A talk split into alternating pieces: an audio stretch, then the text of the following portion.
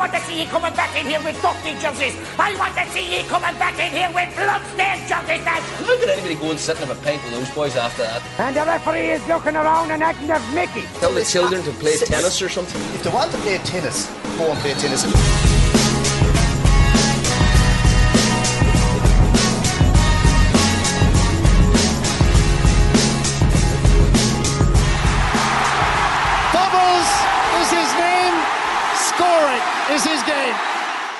You said it, Marty. That's why you get the job as the main commentator for the All Ireland hurling final these days. It's not just because you mention clubs loads of times or you talk about what's happening all around the world. It's because you come up with zingers like that that just can't be beaten. You're very welcome to the Three Man Weave Balls.ie's GAA podcast here with you on a Sunday evening, still sweating and out of breath and heart beating after an All Ireland final, which seen Tipperary named and crowned as All Ireland champions for the first time since 2016, a three year drought for them. Mick McCarthy here alongside um, Mark Farley and PJ Brown. No Morris today, lads. He's been uh, he went to the match, off on holidays for a week. At the you know that's just shows you how football biased this podcast really is. That's one of the main presenter goes on holidays for the All Ireland hurling final. W- The true we also kicked him off because he keeps calling Jackie Tyrrell Jackie Tyrrell. That's what I thought. Did I just steal Oh. your joke? You But did. this, this happened behind my back, but I, I'm not against it. I have to be honest. What do we think, lads? Tip our All Ireland champions. We'll go through the whole thing because it was uh, it wasn't the most like dramatic of All Ireland finals, but it's had its incidences and i- incidents, and it was like pulsating in its own way, and kind of some good post match celebrations from Liam Sheedy that you were particularly happy with, Mark. I think there should be a Liam Sheedy cam that you could just decide, do you know what? This match, it is it, like everything the, the camera cuts to Liam Sheedy, the match is made 10% more brilliant. So you can make it 100% more brilliant by having it on Liam Sheedy all the time because he's just going around the whole, like, he seems just to be running up and down the line, fist pumping, wheeling his arms around in the air, uh, clapping. He does an awful lot of clapping, actually, because I kept tabs on this today because I was doing fist pump stats, and Sheedy actually claps more than he fist pumps. Uh, I'd say his hands are sore from the amount of time he applauded during the game. Sheedy's been uh, gone for God. I mean, he was gone since 2010, so the best part of a decade. And he's been on the Sunday game in that time, and he's been very good. And people have seen the kind of analytical side of him, and uh, you know, the the intelligent side, I suppose. Um, but in that time, we've had like Davy lo- winning All Ireland, losing the head on the sideline for Clare, um, just various. That's been, been the kind of manager mo. And I think Liam Sheedy has come back into things, and people have forgotten that he's actually the maddest of them all on the sideline. And it's been an absolute pleasure to have him back this season. He's completely dominated the championship. I, was he always this mad on the sideline? I don't remember it. Like No. I don't remember being this mad the first time around. Has the, the madness developed? I watched a lot of uh, Tipperary and Kilkenny games over the last week, and in 09 and 10, there was a there was a good bit of Liam Sheedy madness on the sideline. It might not have been like this, though. It might not have been quite as. Uh, he, do you know what? I think he's come back now and he's kind of doesn't give a shit. Hmm. He's 10 years older. He knows he's the right man for the job. He's very confident in himself. And also, he's just confident in his own skin, I would imagine. And it's just like, kind of, this is who I am. Let's just be that way. You know, maybe he was a little bit more reserved a few years ago. Not that much, though. That's what I wonder though. Is it reserved to just the sideline? Like the first thing Seamus Callanan said in his speech was when he mentioned Liam Sheedy, he's you come back in, he came back in and he's been a bundle of energy around the place. So like is he like a little terrier dog just like running around? And like he's also, as we know, very high up in the bank.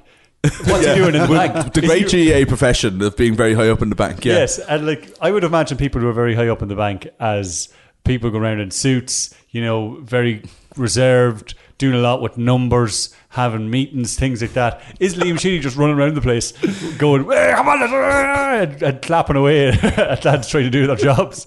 Is that how he got high up? Okay, I, that's uh, I've got to distance myself from those comments that uh, Liam Sheedy has been employed uh, by Bank of Ireland as a literal clown. you know, I would say he's a clown. He's just going around G'ing up lads. I think you've taken Mark's in back. comments a little bit further than he actually intended there. Yeah. well, I've distanced myself from those comments, so he could say what he wants. I've distanced myself from mixed distancing up those comments. We'll talk about uh, the red card, a big deal, right? We'll talk about Kilkenny's performance. We'll talk about where the game was won. We'll look at the season overall. We're gonna have a look. We're kind of almost rushing through a podcast. We've so much to talk about. But what I want to talk about, lads, first is the performance of Tipperary in the second half. It might, you know, they came out.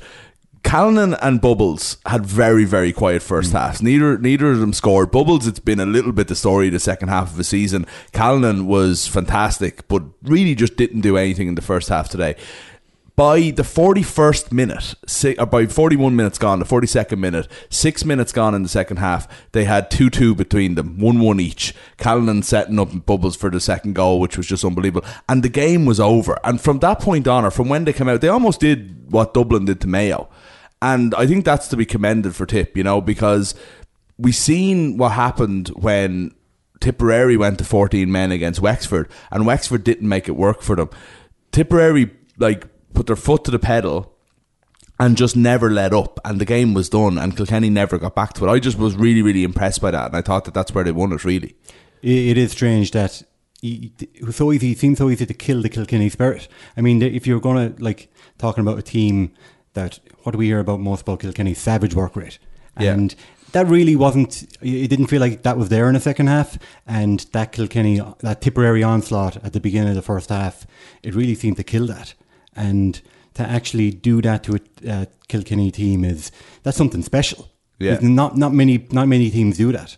Yeah, definitely. And I think that what we saw then when Tip kind of got that bit of momentum is I think we've seen you see it from time to time in this Tip team, but I think it's why a lot of people think this is the most talented group of players in the country, mm. and these are the team that nearly should be winning the All Ireland every year, or the team that might be tipped when we kind of are coming in with championship previews and everything, because some of the skills of those of the forwards in particularly of what Bubbles Cal- Callanan when he just came into the game, he just finds so much space in the full forward line to go and maybe pick out a pass or have a shot. But even I remember Jason Forde got a point from under the Hogan stand mm. that was just wrists and we all just kind of went oh in the, in the office you know when we were watching it.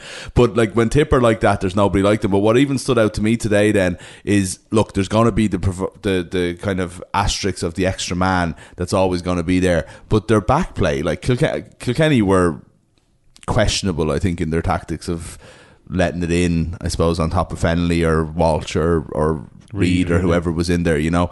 Um, Billy Ryan, obviously, for a finish. But the way Ronan Maher, Cathal Barrett, Heffernan, who was brilliant, wasn't he? Mm, Yeah, he was very Um, good. You know, Paddy Maher as well, Brendan Maher. The way they were just able to clean up things, and sometimes it was the extra man, sometimes they were just winning individual battles. And I thought that they they stood up so much today. I thought they were absolutely brilliant. Kilkenny never got a sniff. Yeah, Like, even on top of Kilkenny work rate, like whatever about in defence, in attack, they just seemed like there was no running. They've really got a running game going at all, especially in the second half when it should have theoretically been easier given the conditions that had stopped team and rain. And also, if you compare it to the Limerick game, one of the things we were talking about after that game was that if Kilkenny have five forward or five backs hounding you or chasing after you in a sort of swarm defence, there must be space somewhere, and that seemed to happen in the second half. But that like them like the pass obviously uh, from Callanan for the goal was a perfect example of that, where um, you're just looking and going, "Geez, that's yeah. Me and like, where did they, where did they see that from? Like where, where did that come out of?" And that's kind of the the sort of the bit of skill and class that the tip forwards have. myself and PJ were looking at a clip of that just before we came in here. They showed it on, on, on the replay, and we're like, how did he have so much space? And Yeah. we're kind of looking at Paul Murphy, kind of like haplessly chasing after. him. And I'm almost wondering, was Paul Murphy even on him because he was too far off? Mm. You know what I mean? I don't know. There was some miscommunication or something there, but it was brilliant pass by Callanan. Like it was just great vision to see him. Initially, I thought it was a like it was a mishit goal opportunity, but it was like no, well, this it's clearly a pass. Yeah, He- yeah, he's, yeah. he's definitely like he's definitely hit that pass to. Sorry, was it who scored? Was it Jason Forde who scored it? Oh, Dwyer, Bubbles, Dwyer, yeah, sorry, yeah, yeah. yeah. Um, that was part of that kind of two-two in a couple of minutes that the two lads got. Having not re- again, I just I can't get over how they went from nothing. If you were looking at a half time, you'd be like, Jesus, like I know, I know Kilkenny have fourteen men, but you know Tipper, like just you know Bubbles isn't playing and Callanan's not playing. How are they going? And John McGrath wasn't even in it either, and he had a brilliant second half. And you think the three of those lads would just turn up at half time and dominate the second half? Sure, you even know? like after the first quarter, Michael Duignan said on commentary where he's like, "Geez, Tip would be happy with this. They haven't heard at all, and they're they haven't heard at all, and they're only a, a couple of points behind." Like Reid was about to take his, I think, fifth or sixth point. Like this was during the um, the massive downpour there was in the first fifteen minutes, and that at that stage, Tipperary were behind, and you're kind of wondering was it Kilkenny that were actually going to tear away with this? It, it, I think until around the twenty, it was around the, just before Niall O'Meara's goal. It felt like this was game being played on Kilkenny's terms here, Yeah. Ra- rather than. Then sorry, yeah, being played on Kilkenny's terms rather than Tipperary's. It was like a hand-to-hand kind of scrap rather than the shootout that Tipperary wanted it to be. Yeah. And it did, sh- though, though, like Northern got his goal shortly after after that, and it did. It felt like Tipperary have come back into this a little bit more, but it still felt like a game that Kilkillen could have won, could could win, and obviously that changed when uh, Richie Hogan got sent off. Yeah, we'll talk about Richie Hogan getting sent off, but actually you mentioned O'Meara's goal there, and I think a lot of the it's got it's almost like the analysis of this game is going to start with the sending off. But there was a lot that happened before that, and you're right. Tip were abject at the start, and you were like, "God, this is what Kilkenny did to Cork after Cork. Cork got a very, very quick start, and then for the next twenty minutes, it was all Kilkenny. It's what they did to Limerick, and Limerick were always a little too far behind. You'll get your chance to come back, but you know they'll always be just that a bit ahead of you, and you know tip. I think as Duignan was saying something like you know eight points is a big uh, you know it's a big lead in a day like this. And then five minutes later it was a draw, and O'Meara's goal was class because Mark we've been playing the uh, Gaelic games hurling this season, the old PlayStation Two game, and one of the, it, it's just this funny kind of anomaly in the game where when you solo it you can kind of sidestep from back and forth as you're doing it and just sort of confuse the hell out of the Yeah, he defenders. pressed that triangle. He was just tapping that triangle button. Oh, exactly, yeah. And Amara did it in real life, and it was just he was just I don't know I can't remember what defender it was. was Conor but- Fogarty. Fogarty, and he turned him inside out Yeah. like it was just it was Fogarty painful time to watch for round to look behind him see was he gone through his legs or something. He didn't know where he gone. He literally lost him. Yeah, and it's interesting with O'Meara because you know Dan McCormack didn't score today and kind of did the Dan McCormack job, but O'Meara's been almost put in that bracket a little bit this year. Kind of again, if you're going to compare them to Dublin and the kind of Howard Niall Scully roles, you know, as the wing forwards, but O'Mara showed like such a class kind of hurling Yeah. acumen and skill for that goal. You know that it was great that he was almost got that opportunity to do so and put his own name on it, as opposed to being the unheralded work working bee. You know. He he like he, he did tap the triangle on uh, Conor Fogarty. I think to use your terminology there, it, it wasn't. He didn't just smash it either. He he stroked it into the back of the net. Like he he, he put it beyond uh, kind of Eoin Murphy's reach. Yeah, Donal Óg was critical of Murphy. Actually, um, I thought it was a tough one. Now I have to say, it bounced in front of him with soaking wet grass. He said that if you're a goalkeeper, you're expecting it to come back across the other side. Yeah, Uh, so that the fact that O'Meara went with the corner he was facing into, running into, that it makes it all the more difficult for a goalkeeper. And also, there's the other thing that I don't know how to hurl make for love nor money as a Cavan man, but I know one thing: on a wet day, if you're going for goal, I don't know since time immemorial, you hit it off the ground. You don't just hit it low and hard like a Gaelic Yeah. You smash it off the ground, so it takes that skid off the Yeah. surface, which is exactly what he did. we weren't at the game because we, you know, we planned to do this and we wanted to get the quick reaction out. Um, but we are very close to Croke Park here. We're about maybe a mile away, less than less even. And what you couldn't see on television was how heavy that rain was in the first half. Like it was just, I don't, I don't think there was any way of describing it other than it felt like something from a Vietnam War film. For anyone who was at the 2014 semi final between uh, uh, Limerick and Kilkenny, there was it, it, it looked like that kind of weather. Yeah. May- maybe Yeah. not. Maybe not. No, that- that one came across on no, TV. Maybe, It was maybe, may- maybe not as biblical as that, but but but somewhere close. It was the the kind of weather where it, where it feels like someone is standing next to you, throwing buckets of water over your head. Yeah. I was going to say the type of weather where uh, you not only get worried that you left clothes out on the line, but that you left the line out itself. That's a very old Irish joke there. Mark's been dying to get out I of the made that up podcast for the years. spot right there. Um, It feels old Irish. It it did feel that like that went on from was about the first fifteen minutes or so. It was about the third minute to the twelfth or thirteenth minute where maybe it eased off a little bit after that. But like if if the weather continued like that, it did that felt like this is Kilkenny weather here. Yeah. or Well- this is the kind of weather where Kilkenny will Kilkenny will love this. But that's the exact point I was going to make. The reason I was bringing up the rain was because it was in the aftermath of that when the ball would have been at its greasiest and all. That tip actually were the ones who kind of stepped up and mm. got back into the game. And you're dead right. We were kind of thinking this will suit Kilkenny. This will suit the kind of more dogged hurler. But it's funny because for all the look, we're not going to get into where their tactics were. Their tac- we all know Kilkenny have tactics, despite them saying they don't. But they obviously had a very conversation about playing in the more Limerick style there was no real long balls up until the second half when they were in their desperation. It was short passing, off the stick, off the hand, and they miscontrolled the ball an awful lot of times. And I think it was because it, in those conditions it was nigh on impossible. Like TJ Reid missed the ball completely at one stage when he went to rise it. I don't think we'll see that if we, you know, if he hurls another ten years, we wouldn't see him do it again. And I think that I think Tip actually adapted better to the conditions and seemed to control the ball better. And like again, it's hard to describe how bad it was. Like it is, it was almost impossible to play in. But again, I think we're going to talk about like where Tip won the game and in different aspects and stats and stuff like that. But that's another thing that another battle that Tip won. I think was they when the conditions kind of went against everybody. Tip won that battle too. You know. Hey, are we doing 30 second whinges today? Yeah, of course we are. Yeah, it's three man weave. Go on. They count me in. Yeah, go for it. Now, Right, we talk about conditions, uh, but there's one thing you cannot blame the conditions for, which is Richie Hogan sending off. I, I mean, whether you agree that it's a sending off or not, the conditions surely can't come into it. I don't understand how hitting it at either a shoulder or if a raised arm or whatever it is has to do with the rain. I don't know why they kept mentioning it. Why they kept mentioning it on commentary, going, given the conditions today, you'd have to forgive him. He didn't slip and fall into him or anything. Yeah. Geez, you went 25 seconds there. Well done. I don't think that's ever happened before.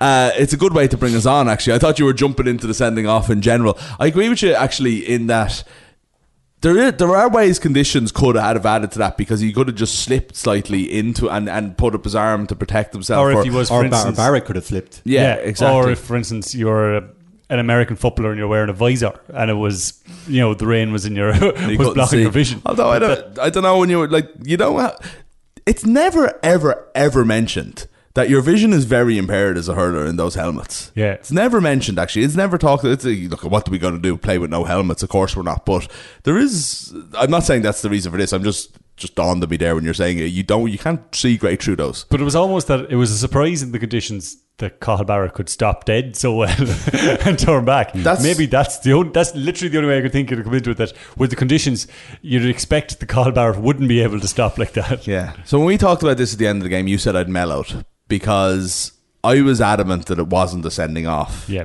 originally. And I think one of the reasons is that I think that we were taking, as as we do in all sports these days, I think there is too much of an emphasis of what you see somebody doing in super slow motion as opposed to what's actually happening at somebody running full blast. Now, again, I, I'm going to just say my piece here and then I'll let you contradict me. And to be honest, I'm not sure how much I fully believe in all of this myself yet, but this is what I, this is what I thought at the moment, right? One, and that I noticed this before he was ever hit. It just jumped out at me that that was an amazing piece of agility from Barrett to be able to stop where he did without going over the line. Now, I would imagine that Richie Hogan thought the same thing as he was coming to him, you know, so he thought he's going to be in a certain place. There's no way he's stopping and I'm going to be there with the shoulder. Secondly, in a game of hurling, somebody's on the sideline, you're there lined up for a shoulder. If you don't go for that with all your might, and it's funny because I thought uh, either it was Duignan or the guys in studio kind of half criticised him for going in like that. And I'm like, if he didn't do that, he would have been booed nearly by his own fans, and definitely Cody would have had a word with him because that's the job. Is like if somebody's messing around the sideline, they're going out over it, you know, and it would have been a shoulder. And if you watch the way he comes in, he absolutely comes in for a shoulder to shoulder charge that Barrett suddenly stops for, and he catches him on the way through. Now that last angle.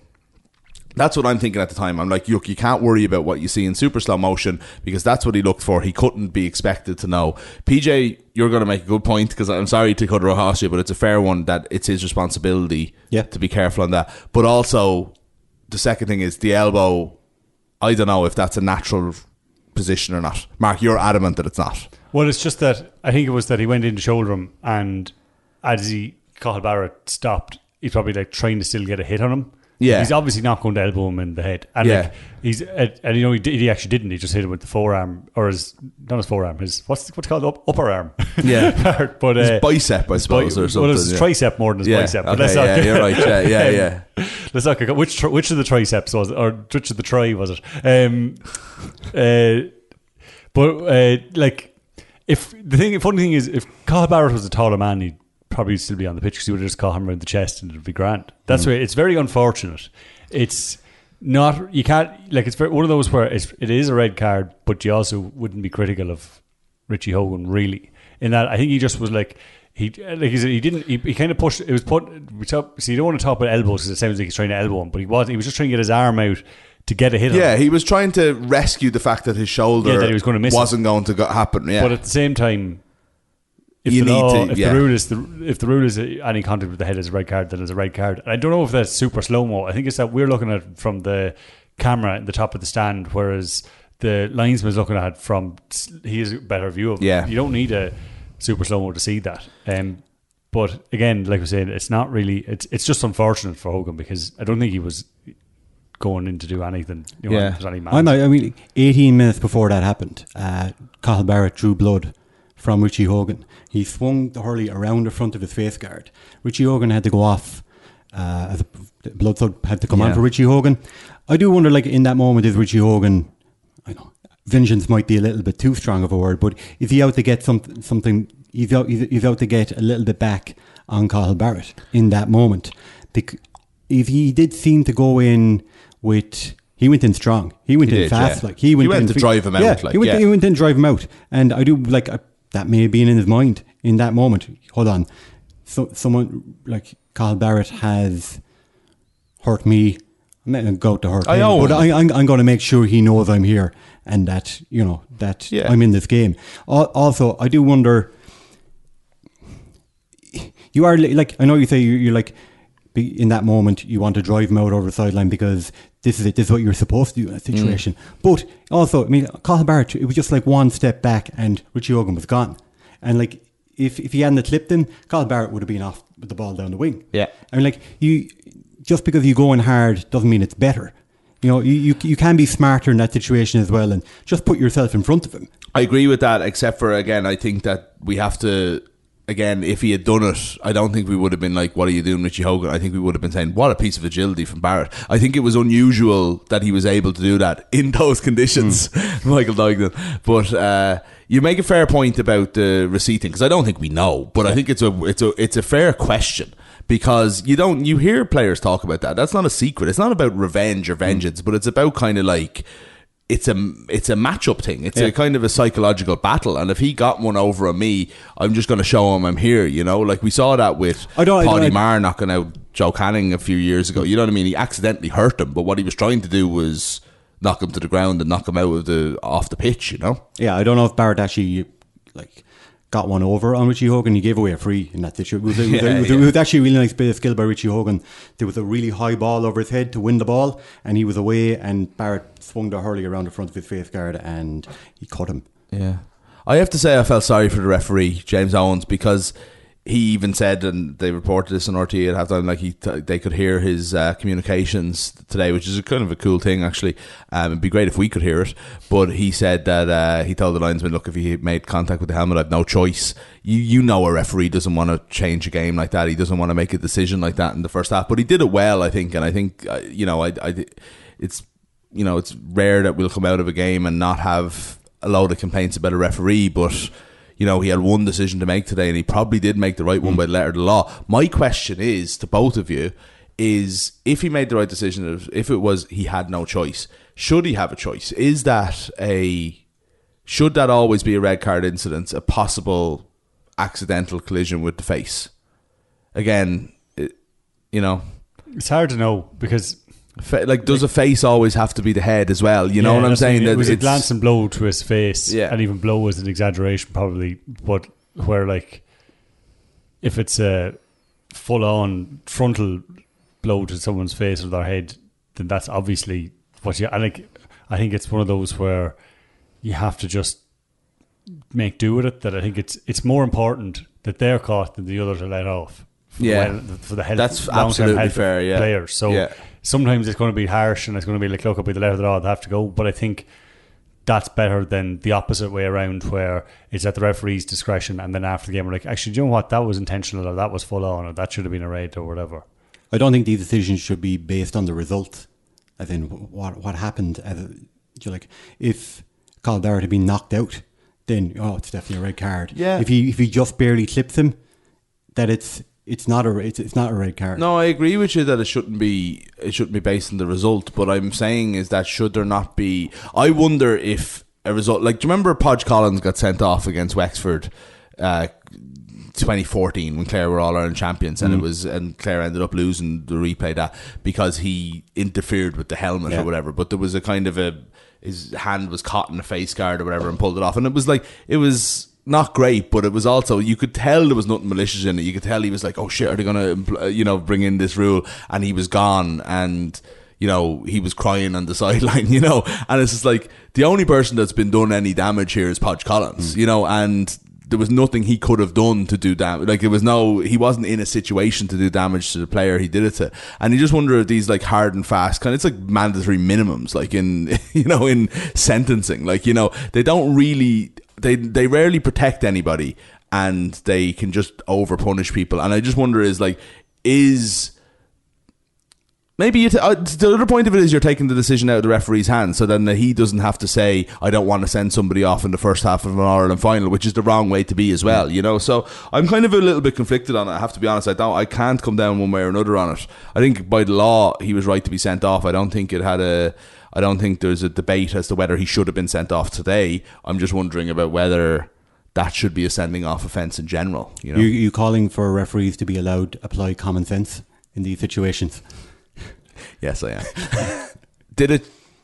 Uh, did it ruin the game? I suppose is a straightforward question because we had a close game up until then, and we didn't have one for much longer. I think it pretty sure it changed the game. Yeah, I know it changed it. I'm just wondering: I do- wonder is, what- is this a shit All Ireland final because, w- like, a, a, you know, a team that didn't have that many players playing well anyway lost one of the ones who was in like 25 minutes gone Would you, say, would you say that a team that didn't have that many players playing that well? I wonder, like, was it inevitable that Tip were going to like? If you look at the the uh, sure the official statistics partner of the GAA have their stats out from the final, and like I know that a a lot of this is going to come from after the red card as well, but like in every facet of the game, Kilkenny were beaten. I mean, they only won. I think they won thirteen out of thirty-seven of their own puckouts. That's thirty-five percent of their own puckouts. That's amazing. Tipperary won seventy-seven percent, and I think Dylan was talking about that before. Um, actually, he was talking about that with a tip. The tip of wi- winning them. Actually, to be fair, I think that now he was saying the tip were going short of them, and Kilkenny were harrying them and chasing them, which probably did have that was something that they weren't able obviously to do as well once Hogan went off. That maybe that was one of the things that changed the game. The tip were able to get out with their own defence a lot easier. But other things like scoring chances from play, Kilkenny only created 18, Tip created 36, twice as many. Mm, twice as many, Uh, yeah. Three hooks for Tip, one hook for Kilkenny, five blocks for Tip, four blocks for Kilkenny, 40 tackles from Tip, 35 from Kilkenny, uh, 53% possession for Tip. So everything, like, every, even look, I did the fist pump stats, like I was saying, and it's remarkable. why aren't they in here? Yeah, exactly. we had uh, how many had we? had two and twos, four and six, ten fist pumps for Tipperary televised. Yeah. One, one televised tip fist pump for Kilkenny in the 16th minute from TJ Reid. And like whatever about the game, like you talk about, you know, the Hogan sent it off, change it. The lads just weren't fist pumping, regardless. Whether he was off. I think like they only had one fist pumping him on the field. Whereas you look at you look at Liam Sheedy, he had a he had four double arm fist pumps in a row when the O'Meara goal went in. That kind of jizzing up, you know, there was no there was none of that team at all. I don't want to look. I don't want to rain on the parade of the fist pump thing, but I will actually. I want to bring it back to the serious thing again, though, because I know. Look, fist pump doesn't matter, and obviously the winning team is going to have more, and they're going to have more to g up and celebrate. But it's a sign that there was never a kind of a comeback or anything, or there was never a sort of a moment where you thought Kilkenny were going to be in it. Because if they were six points down and had scored the last two points, and Pádraig Walsh caught a big puck out or whatever and won a free out, that's prime fist bump therapy. Hmm. ter- territory. That's what it's there. Like that's what the fist pump was almost invented for, you know. And Kilkenny never had a moment. They never had a moment in the second half where you're like, "Geez, they could get back into this. Something could happen," you know. And it actually just got further and further away until in the end it became an embarrassment. I think Tip got the last five points. I was expecting though some defensive fist bumps. Do you know, like just like even coming out into a final, like you know, your first couple of minutes, you win a turnover, you get a block, you get something. Like there was just something that they're like, come on, and we win a free. You know, like the hurling is that's for, is renowned for is the is the winning a free out after you've won the ball back. Yeah, fist bump, and there Oh, were that's none what I'm saying. Yeah, yeah, didn't win. I, thi- any. I think that the one, the lone Kilkenny fist bump marked their kind of the apex of the game for them. Yeah. That they, they, it was around that point we were talking about, gee, if they're really giving uh, Tipperary pr- problems here from with their sharp sharp puckouts. There was uh, like Barry Heffernan hand passed the ball straight to, might have been TJ. Yeah. I, I can't remember who it was exactly. And also, like the, the Tips long puck outs, they were being won by Kilkenny at that point. I think Yeah, I, I can't believe that I mentioned so many uh, intriguing stats that you're provided. Yet we ended up with a five minute discussion on fist bumps. Oh, I'm delighted. I want to go into just a few more kind of things that stood out to me, right? So if you look at a forward line, right? So they're there, they're struggling five against six for a lot of the game. I completely understand that, but I just want to compare the performances. All right, John Donnelly had a very good game. He got three points from play. Fair play to him. That's going to be you know something that at least he can take on, and that's good for a 21 year old because Kilkenny will have to build around these guys. Adrian Mullen, whether he was sick or you know we don't know, he was obviously a rumor to be missing the game and had been in hospital during the week with kind of flu like symptoms. He was taken off after 39 minutes, didn't score at all. But the big names are what I'd be worried about because you had TJ Reid got one point from play. Right, had a good game, I would say, but one point from play, nailed a load of frees. Walter Walsh, one point from play, thought he was poor. Colin Fennelly had his worst game of the season by a good bit, hmm. one point from play, laid on when the game was over. Richie Hogan had scored one point by the time he was sent off. Billy Ryan came on and got two points again. They're the kind of they're the guys that Kilkenny want to step up with the guys who are already there, not the ones who are already doing it. So you compare that then to what the Tipperary forward line did. John McGrath had a brilliant second half not just because of his three points from play, but got three points from play. Seamus Callanan won two. Bubbles won two. Jason Forde of his nine points, two were from play. Uh, Niall O'Meara got the goal as we talked about. Only uh, McCormack didn't. You know that was again obviously team wins by loads. They're going to have bigger scores, but I think you can see in the spread that Tip nearly perform, outperformed Kilkenny, especially the big names. Like you know, nearly in every single bracket. And if you look around the rest of the pitch, then um, Buckley and Brown, neither of them scored in midfield. Uh, Noel McGrath and uh, Michael Breen got a point each. Jared Brown come on and got another point, right? So that's three points to no score from the, from the midfield.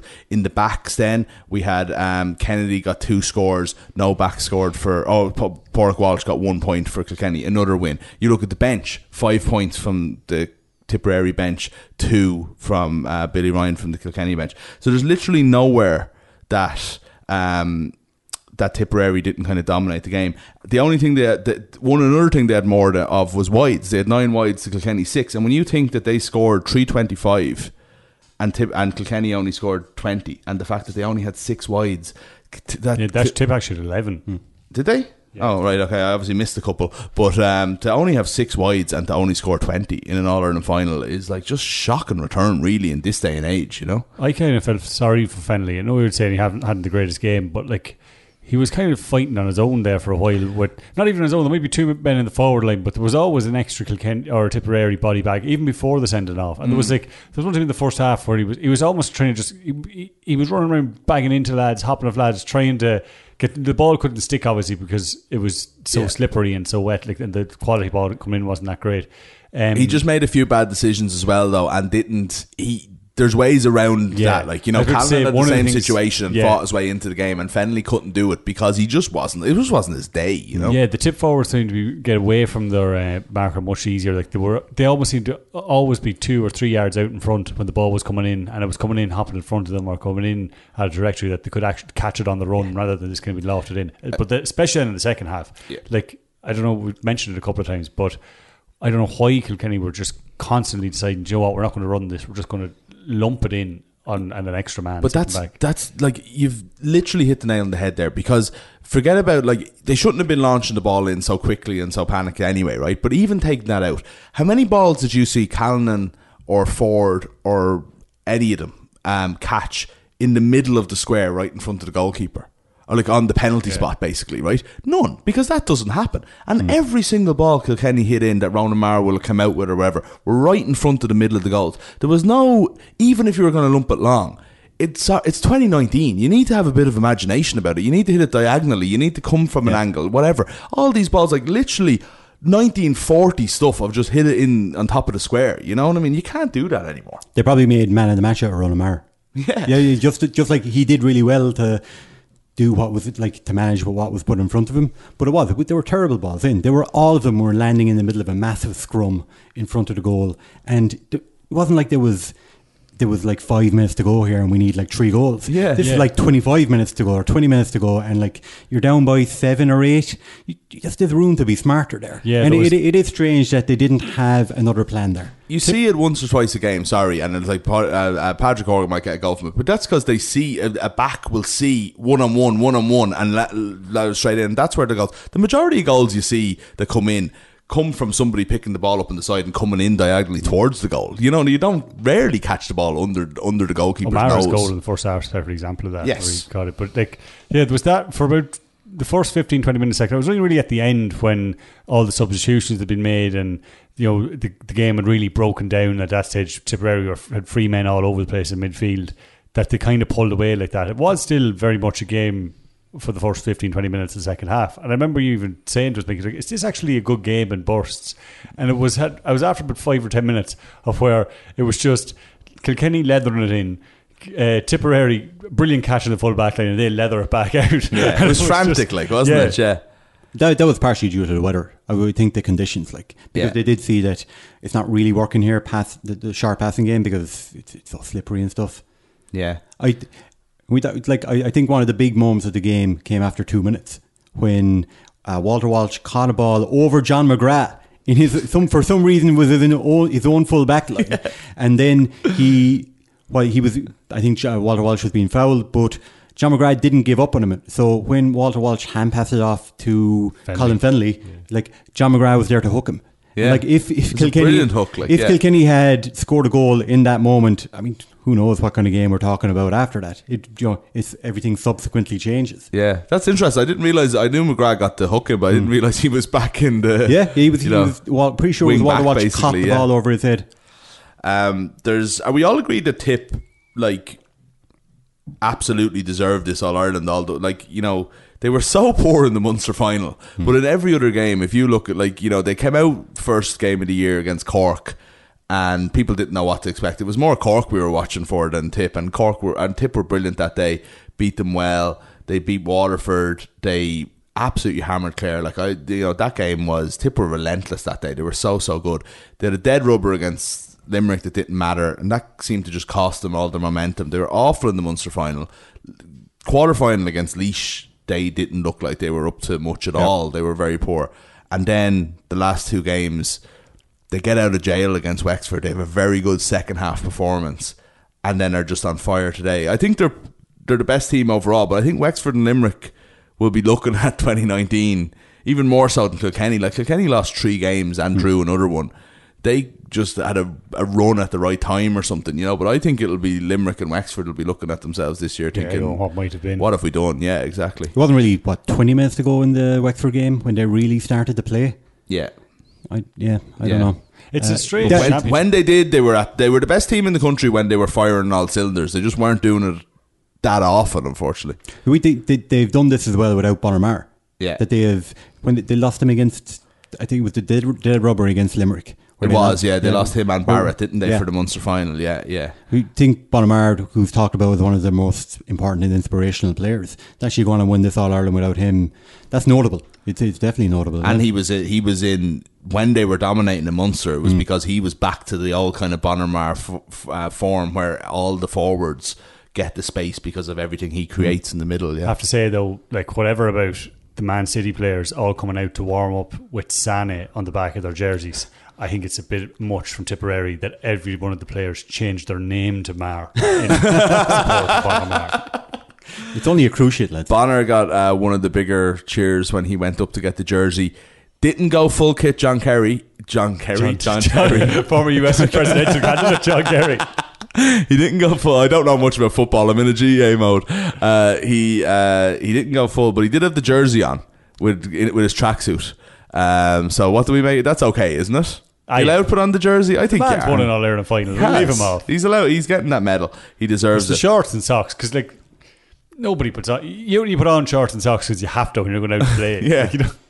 yeah, exactly. You you might wear the jersey to the match anyway. Sure, yeah. Uh, what kind of so? Let me just kind of sum up the season and think about where we kind of where it ranks then as a sort of a hurling year. Okay, we've had in 2016. I think it felt like almost end of an era. Kilkenny are kind of cast aside. Maybe we'll have Tip will be there, but there's loads of teams coming behind them. Tip and Galway had had these run of games in uh, the two semi-finals in a row. We knew Galway were on the way. In 2017, Galway and Waterford, a novel pairing for an All Ireland final. Some really, really good games. Then last year we had the revolution of the the new format. We had so many epic, epic games that you can even half even remember some of them. We had the amazing semi-finals, followed by a, a brilliant in the end All Ireland final with Galway coming back and, and Limerick getting over the line. Another famine has ended, and then this year it was back to Kilkenny and Tip.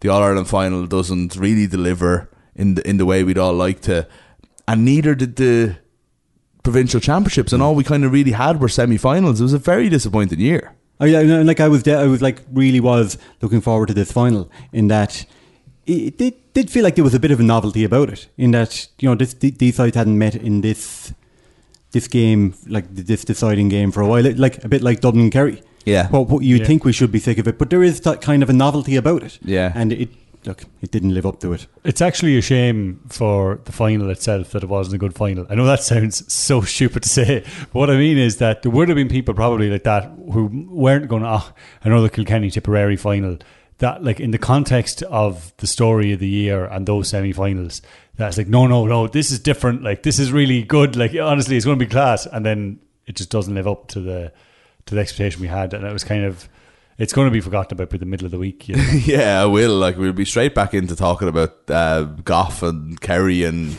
everything again now soon. But it, it's actually interesting that you say the context of the semi-finals because there's an element of if Kilkenny, say if Kilkenny hadn't won 400 All Irelands in the last 401 years, you know, up until like the story of them this year was very much an underdog grinding their way to an All Ireland final somehow, and then you were thinking, can they do it again? Can they rise themselves again? Because I said on Friday, like uh, on on Sunday, I would have taken 10 of the tip team if you're looking if you're putting man to man. And I actually looked at that this morning. I kind of had it down to nine with a possibility of eight. But I think even looking at it again, like again now, you're kind of going, yeah, just looking at those performances, it would be back up to ten, possibly even eleven. I think Tip have better hurlers, and I think Cork possibly do, and I think Limerick definitely do. But Kilkenny still managed to get their way. But it's never going to be the narrative when it's a Brian Cody Kilkenny team. We're never going to be feeling sorry for them, really. Like, are we? Who's the better team to set up the win All Ireland's going forward though? Because I it was it was like Liam Sheedy had a one year plan to win an All Ireland and he did it. He didn't really use those young players they had from the twenty under twenty one team that won Yeah. was it last year or the year before they beat Cork. Uh, Yeah, last year and then this year again. Whereas, Yeah, yeah. Uh, whereas Kilkenny have brought in those younger players, Yeah. and maybe in the future they will benefit from that. Definitely, yeah. And I mean, they tried a lot of them and then kind of ended up with just sort of Brown, Mullen, and um, Donnelly and the team at the end. But I suppose that's all. Like if you're Hugh getting, Lawler in there as well. Hugh Lawler, I suppose. Yeah. So if you're getting four of those guys into a team, they just it seemed like there was more early on in the year. It's not too bad. But I suppose the other way that Liam Sheedy would look at it is that you know you want to be earning your way onto the team as well instead of just kind of been been thrown in. And if you think that Jake Morris, you know, was very involved early in the year and didn't look kind of like he went he went back and found his form with the under twenty ones and has scored now in the semi final and final of the All Ireland.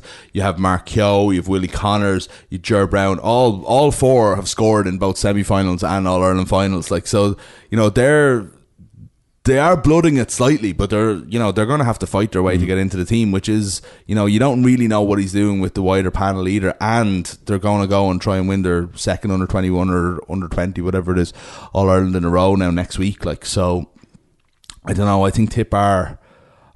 It's not as old as you think it is mm. either. You know, you're probably looking at, you know, those 2010 under 21s are coming to the end, but they still have a year or two left, and it's like the next. The next next year is almost crucial for them because they those boys maybe have two years left. We need to know by the end of next year if they're being replaced. You know, What What do you think changed between last year and this year to make them All Ireland winners? Because it's the same team. Yeah. Are they just working harder? Is that it? I don't know. I so I talked about I was talking about this last night. I think on Twitter, right? So or maybe it was this morning. It's been a long day. Tip weren't as bad as everybody says they were say, last year. They were class in the league. Well, were the class? I can't remember. How the, Jesus, it's so hard to remember what happened yesterday. I remember a brilliant game between Tip and Limerick in the league in 2018, and then we consider Yeah. that Limerick went on to win the All Ireland. Like Yeah. there was nothing between them. They lost the, the Kilkenny. I think won the league, beat Tip in the final, as far as I can remember. You know, even though it was like the the it, it wasn't exactly the story of 2018 was a, Yeah. a, a Tip and Kilkenny final. but like that's it. And like then come the championship, there was the mad comeback, wasn't it? Was the Waterford comeback? Was that the first game? that the Cork was the first game. That was the mad comeback. Yeah. Yeah. Um, so that ended up in the draw. Then they drew at Waterford with that lunatic game with the when there should have been Hawkeye. Yeah. And and then they went out and lost to Clare in like a miracle win for Clare. Really, like we were they were losing for the whole match. And ended up there was a point where Tipperary hit the post and Clare went down the other end, scored a goal immediately, and somehow knocked Tipperary out in Thurles before they and they'd lost to Limerick in their first game. Sorry, that was the kind of only time they were really beaten, and suddenly they were gone. And we didn't know at the time how good that Limerick team were, hmm. you know. So, but that that it's not just that. Obviously, they didn't play to their potential, but I'm just saying they weren't coming from nowhere. And then you step it up, you bring Sheedy in, and what did we? What have we not heard this year? We haven't heard any WhatsApp rumors about Tipperary. We haven't heard anybody not training. We haven't heard anything with Cathal Barrett being kicked off the squad temporarily for disciplinary reasons or anything like that. So I think it was just a. I think it might not necessarily be harder work, but I think it was a group of players that needed a bit of a come to Jesus style meeting or season. I think Sheedy was the perfect person for it, and I, I just I feel like they've been the most talented group since 2016, and it's just a very tip thing to go away and not do it for the next two years. And you know they lost a classic to Galway in the semi final in 2017, and then kind of just didn't turn up last year. They're back now. This is pretty good for Tip. If you look at there was a young, exciting team with Eoin Kelly and Lar Corbett and all these boys in 2001 that made a semi in 2002 and did nothing for years. Then 2010 won. They got they lost the final in 2011 and didn't win win again until 2016. And now they're, they've, it's a shorter gap each time almost, you know. And I I there's a good chance that if Sheedy can kind of this isn't the first All Ireland for most of these guys, mm. and I think if Sheedy can kind of keep keep things ticking, there's a chance that they can go and do what they've always wanted to, which was be the new Kilkenny, you know, and they've just never been able to do it. I'm also amazed by how players keep going. Like players get to an Ireland final, like Dublin are the perfect, the, best example in the football, where like it's such a drain mentally and physically to keep training. Through, you know, like you think of even just the difference between making the semi final and the final. Like it's an extra few weeks of training. The next few weeks, it's just been all you're thinking about is hurling, hurling, hurling, hurling, hurling. And sometimes when you win that, you know the bellies. You win the Ireland final, the bellies can be full. You just need you know you're not that hunger isn't there possibly for the following season or even with the case with Tipperary that it takes a couple of seasons. You know, it was kind of coming back last year with this year. Then with the saw probably the you know you see the the madness around Limerick when they win it and all that. It's like Jesus, we want to get back there. That that can be that sometimes you can just be human and be like, "Do you know what? Actually, I'm not as pushed about winning Ireland after winning one the year before. I do like something that Not even consciously. Do you know what I mean?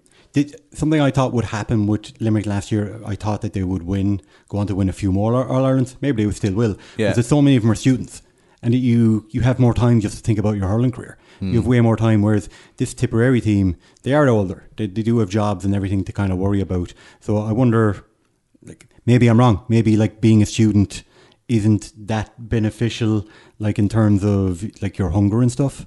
Yeah. But to say you could have the opposite one where it's well, they're all students, so they were you know they're young. They've got so many more distractions. There's festivals. There's going out. There's all that. But it's hard to know which. That's way. actually a good point because there is a kind of a now or never element that maybe like you maybe you've sort of you've maybe you've given it ninety nine percent for eight years or you know whatever it is, and now it's like, Jesus lads, we've two All Irelands. We should have a lot more. We're the best group of players that's ever come out of Tipperary, and there's a bit of focus there. Whereas Limerick, and look, I've seen it with Clare, and look, they wouldn't think this, and they wouldn't. It wouldn't uh, be. You know, it definitely isn't a conscious thing, and they'll tell themselves they haven't done enough since 2013. But I guarantee there was a sense of we're a young team, we've plenty of time to do this. You know, so somewhere in the deep in the subconscious, and I, you'd hope that Limerick don't have that as well. I think Limerick had a very good defence of their title. They won Munster. They lost a very good game to Kilkenny in the semi final. The thing is, like, if you look at Tip's defence in 2017, that could be easier than the following year. Hmm. Limerick is almost a real test now, you know. And another thing I want to briefly talk about when we're talking about like the state of hurling is like Tip are probably, in my opinion anyway, could go on to do this another two times. But we shouldn't forget that last season was a lot more open than this season and there did seem to be a level of teams from kind of you know Waterford had a poor year, but they've been in the final the year before. Clare, Limerick, Cork, you know, who are still coming. Don't forget Galway, just because they weren't in the knockouts this year. They've been in two All Ireland finals in a row. Probably need to bring through a couple more. Dublin are coming a little bit and uh, you know Kilkenny are still there, and Wexford obviously had their best year in twenty years and could you know kick on a little bit as well. There, they've got a good age profile, so it's like which was the real story, the one where anybody could win the All Ireland last year, or the one where we were kind of going Tip actually won it, you know, easily enough in the end this year, and we're kind of clearly the best team because I'm not sure.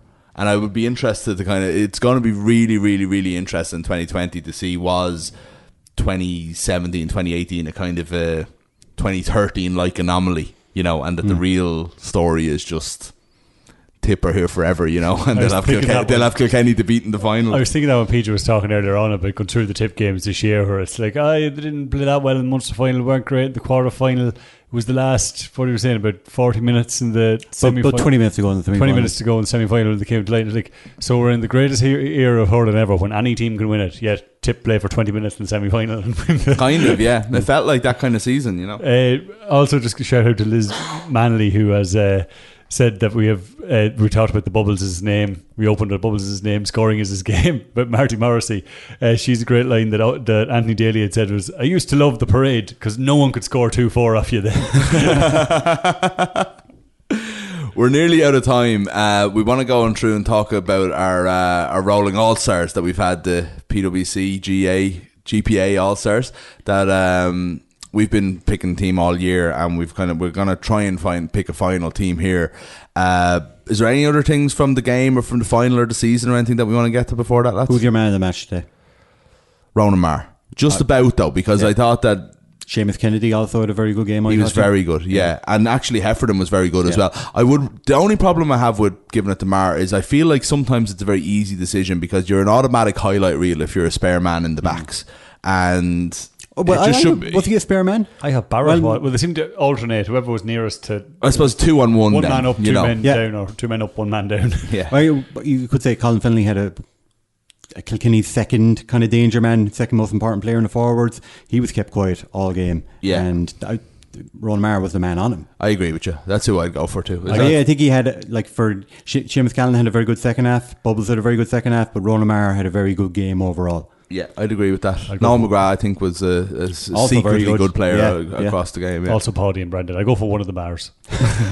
Paddy had some moments actually. There was the moment The where, well, I can't believe we've gone through a It was, full it podcast. was, of the it was literally the only thing I had left to talk about. You're going to say anything let's stop it was can we just talk about Paddy Maher diving in front of a ball?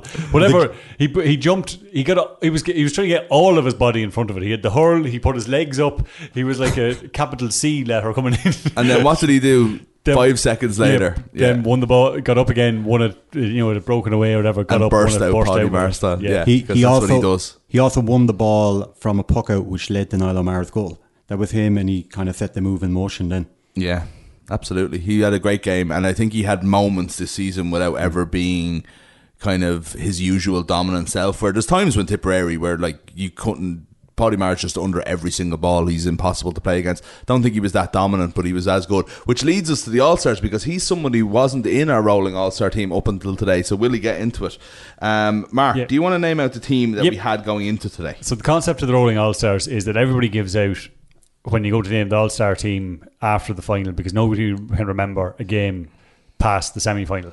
And it's like, well, this person had a great year, this other person had a great year, but no one ever kind of pays much attention to that. Now, we've been doing this couple of years where we've named it all, had it put, set our all star team from the after the first week of games, just kept changing it. You'd have to do something really good to get in or get dropped out. Funnily enough, you do kind of end up with a very similar team because you just end up playing more games, so there's more evidence there. And they're bigger games. Yeah, and you exactly. take them into account as well. But uh, that being said, I think we do have an all-star team at the minute going into this final that looks very different to the one that's going to be named uh, uh, the PwC one in a couple of months. But uh, at the minute, we've got Enda Rowland from Laois and goals, Cathal Barrett cornerback, Hugh Lawler and Sean Finn in the make up the rest of the full back line. Then you've got Ronan Maher, Matthew Hanlon, and Conor Fogarty in the half back line. Cian Lynch and Noel McGrath midfield. TJ Reid, Lee Chin, and Adrian Mullen in the half forward line. Conor McDonald, Seamus Callanan, and Patrick Horgan in the full forward line. Now, this forward line may change today, but just looking at that six, that's a hell of a forward line. It's not bad, actually. Yeah. Uh, the one thing, and it's funny because we'll get to it with Enda Rowland now when we talk about the goalkeeper. Um, is the one. It's it's not. It's, I go. I was going to say flaw, but it's not a flaw. It's it's it's we every we really need to take every week seriously because once this team is named.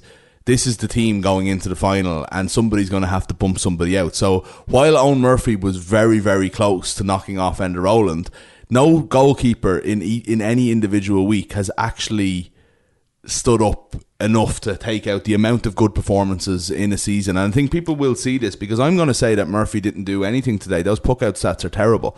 And he didn't save. Possibly had a chance with Amara. Never made. He, I think he made one save that was kind of from a a, a, a shot um, in, in the first half. Obviously, Sorry, I from a was shot. finish that sentence. It was from a, a shot, I think.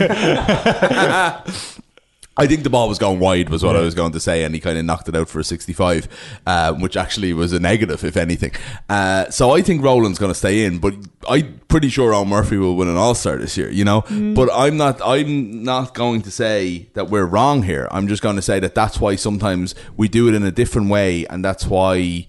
It's going to have a different look, I suppose, Yeah. at the end of the year. But this guy was phenomenal for Laois all the way through to Joe McDonagh and then in the preliminary quarter final against Dublin and again against Tipperary. He literally never let them down. He's a star. And we all saw him got the, the two points he got for his club there Yeah. recently as well. you would imagine, though, with Laois making a quarter final, that they will get a, an All Star Nomination. at least nomination, if not one a win somewhere. So like if they are going to get one, you could be looking at him. Like Yeah, if- we had if- Jack Kelly in the team for a while. I can't see, I can't see like a wing back slot being available. I have to say, Yeah. given the players we've had since. So you're probably right. He has the best chance. Yeah. But uh, this is, of course, the All Ireland final. We've got to take out players and get rid of a couple. If well, we don't have to, but that's the aim of it. And if Enda Ro- may be staying in, but uh, what about the rest of them? Who's going out? Who's coming in? So I'm going to only open the conversation here by what I think. I'm not making decrees or anything like that, but I think that Barrett and Finn as cornerbacks are pretty much um, nailed on. After t- like again, given let's just take into account that or take as given that everything that's happened up until now has led us with this team rather than a, a full season. You know, so it's just this game we're talking about. I wouldn't say anybody knocked Barrett or Finn out. I would question Hugh Lawler. I think we should come to that. And then we already we have a half back line of Ronan Maher uh, Matthew O'Hanlon and Conor Fogarty. I don't think Conor Fogarty had a good game.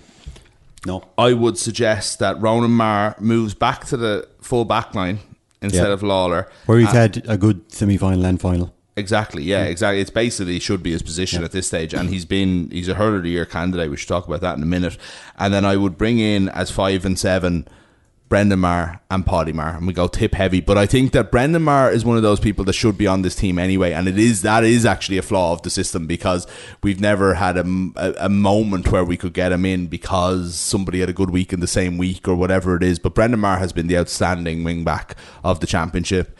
And I would say then that uh, although Fogarty played very, very well in the semi final and up until then, he was only he'd only just come into the team, had a poor game, and I think Paddy Maher's consistency over the course of the year and those moments that he had today, I think would push him. When in. you look at the trouble that Limerick had with TJ Reid and what to do with him, and then you look at how well the, uh, Mara played today, like it wasn't an issue at all. Like I know that is going to come down to a lot of what Tipperary did in general, and TJ Reid was came deep, you know, getting a lot of ball, um, but. At the same point, at the same time, you have to give him some credit for that. And getting, he was as influential for Tipperary as Reid was for Kilkenny, without a doubt. If we're talking about Brendan Maher, one notable thing is a year ago he tore his cru- the cruciate ligament. Yeah, I think it was, was cruciate there, ligament. yeah, in Thurles And against Clare, yeah. the game, final game of the Munster Championship last year, and like I remember I was at a I think, a media event earlier earlier this earlier this year, and Seamus Callanan said, "Yeah, Brendan Maher is back. He's better than ever." And you know, you, you think like, ah, yeah, that's nice. I mean, but you know, you, that's just something people kind of say. He, he is. He's back. Yeah. He's better than ever. Yeah. It's it's incredible what he's done to come back and be at this level and be one of Tip's most important players in all Ireland final. He like did great man marking jobs this Yeah, year. that's actually what I was going to say. I think, and I don't know. I think Brendan Maher is going to go down as one of the the best players of all time, right? And one of the reasons for that is because he can do absolutely everything. Could you see him at 34 spending a year at 14 Yeah. for Tipperary? You know Yeah, what I'm saying? Like yeah. he can do absolutely everything. He's a brilliant hurler. He's a brilliant like scorer. He's a brilliant up and down midfielder, and he can. He's been a great wing back for years. But he also he's done man marking jobs now as well, where he's the guy. He you put him on your best player. He's going to hmm. keep him quiet. Um, and for me, that's just the complete all round hurler. I think he's been absolutely brilliant. Moving on to midfield, lads. Cian Lynch is going to raise a lot of eyebrows, right? But again, this has been done on a week by week basis. He didn't have one outstanding performance, but he was always good nearly in in every Limerick performance that they had. Cian Lynch played well, possibly except the semi final. We didn't have anyone to, to get rid of him over the course of the two semi finals, funnily enough. And I don't think anybody put their hand up today. There's going to be alongside Noel McGrath, who's guaranteed. Michael Breen being the only one really, but he had, he was quiet enough again, wasn't he? Uh, I don't think he had a good enough game today to knock knock Cian Lynch out. Okay, we're sticking with that. So, um, Mark TJ Reid, Lee Chin, Adrian Mullen uh, was our half forward line. Nobody there really. Like We're Mullen talking didn't about have a great possibly game today, bubbles. but yeah, I think I think most people are going to forget is that Bubbles was awful in the first half. There was a, a period where he got the ball and dropped it into the keeper's hands, which was really late in the first half, like 25 minutes. And I was like, Jesus, I haven't heard his name mentioned. Hmm. And you always hear his name mentioned because Marty loves saying John Bubbles O'Dwyer. And straight away he got the ball again, just hitting off a wide where he had all day and stopped dead nearly before he hit it.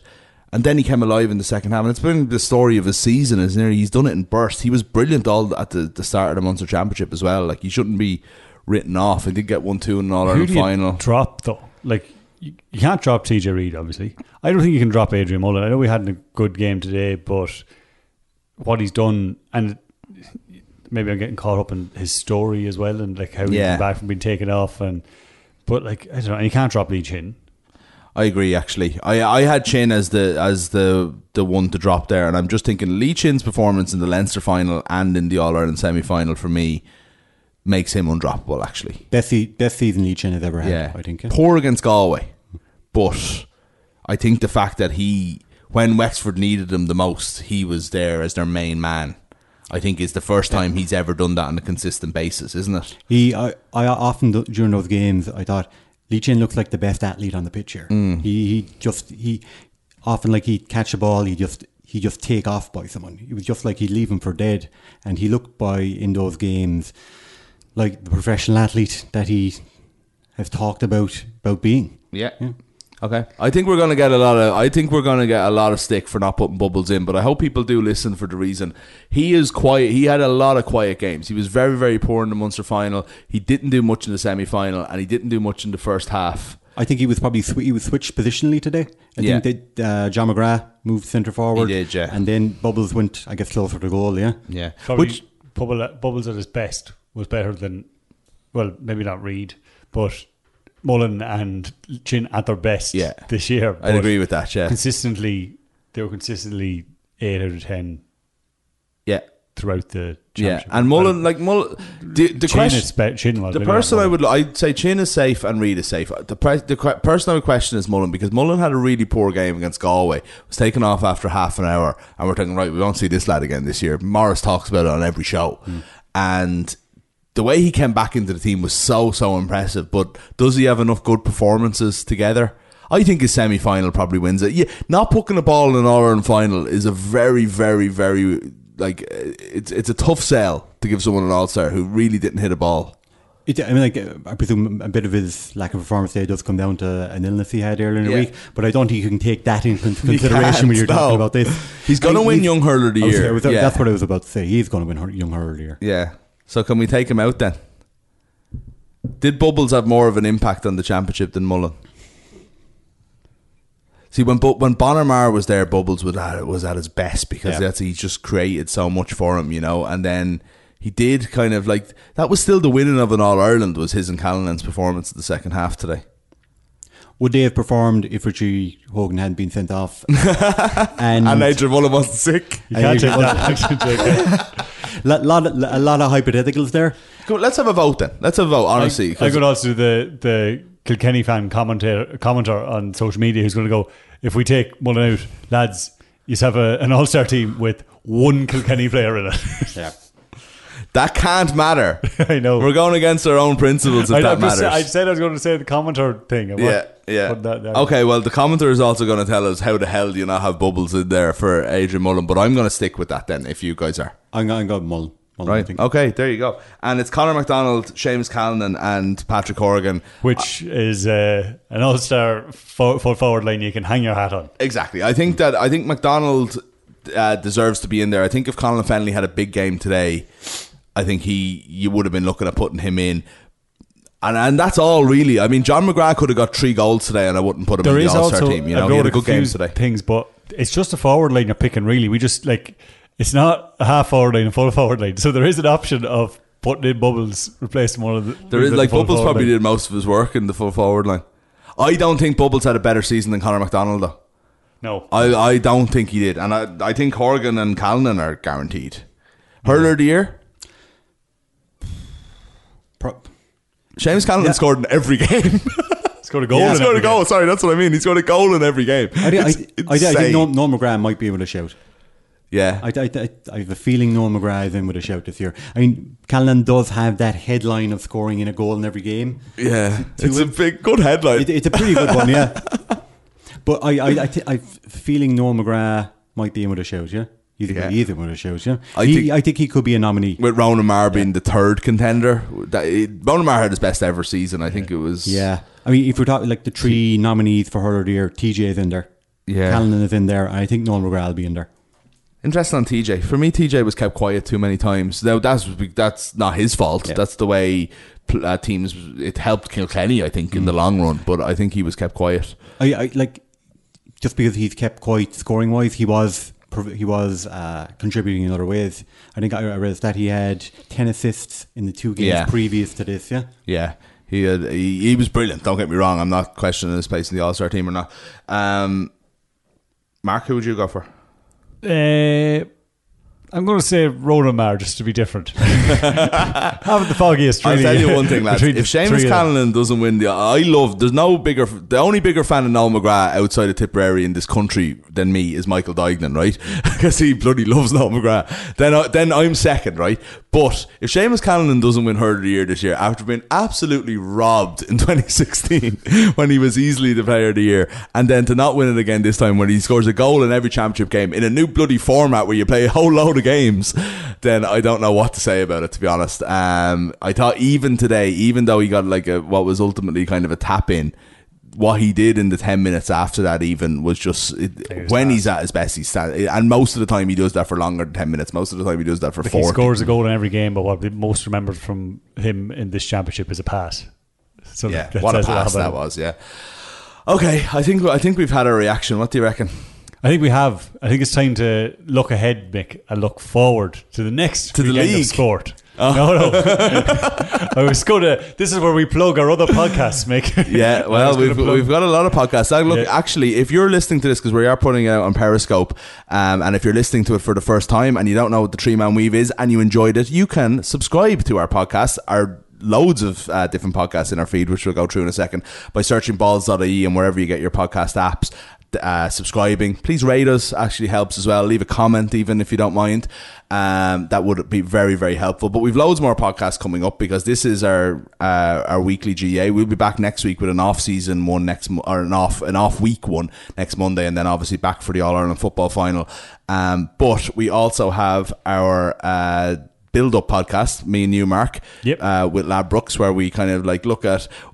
We didn't do great on the All Ireland final this week, but we had a brilliant first week. Yeah, we uh, the build up comes out every Thursday morning, where we kind of build up to the weekend of sport and action that's ahead. Yeah. Our first week, we make some mad predictions on it. Obviously, it's all it's basically us just kind of uh, trying to be uh, what would you call, call it uh, oracles and decide what's going to and tell everybody what's going to happen at the weekend and We build were- up to it. Yeah, and enjoy, exactly. enjoy the actual sport yeah, part build of up it as the well. hype yeah. as well. Yeah. Um, we this weekend Morris was very unlucky. He said that there'd be four goals or more in the game. There ended up being three. The sending off, the conditions, a lot you know came down. There was a lot of stuff like that that uh, affected that. I had Seamus Callanan to score a goal at any time though. Yeah, exactly. Um, I had uh, outside of GAA, I had built up the hype for the BMW Championship this weekend. Mentioned Hideki Matsuyama. Uh, he went and broke the course record on Friday, which was outrageous to go into a lead. The only issue was his course record of 63 was then broken the following day by Justin Thomas, who got a who who hit a 61 round yesterday. So unfortunately, Hideki's Can he get into the each way money? Because Uh, I mean that would he's be down to ninth now. I think. Right, okay, still in there. but he's still in with a shout of the top six. Uh, but anyway, there is the the build up podcast, like we said, every Thursday. We'll be back with that on Thursday. World and Union, our weekly rugby podcast, returns next week, not this week. Um, we're just another week after after Ireland play our next match. We'll be back with a weekly Tuesday show, and we're also going to have a little football product for you, um, starting in place of our GAA show um, on Monday in a couple of weeks. Soccer. Soccer, Soccer, that is, yeah. yeah. Yeah. GA podcast. We call it soccer. we call it soccer in this part of the world. Okay, lads, really enjoyed that. We can go and we can take it easy on Monday now. This is great, isn't it? It's We'll all all take done. the day off. Yeah. Like everyone in tip. Did you see the big banner by the way that says we're on the beer, call us Tuesday? With the tip and a real old school kind of banner, you know, with the tin little wooden flat uh, tin little wooden uh, poles and uh, kind of shitty material, like, you know, blue and blue and gold. I did not see that. I, Yeah. will, go, I will now go look for it. Well, they're on the beer, we're going on the beer, and we'll see you Tuesday.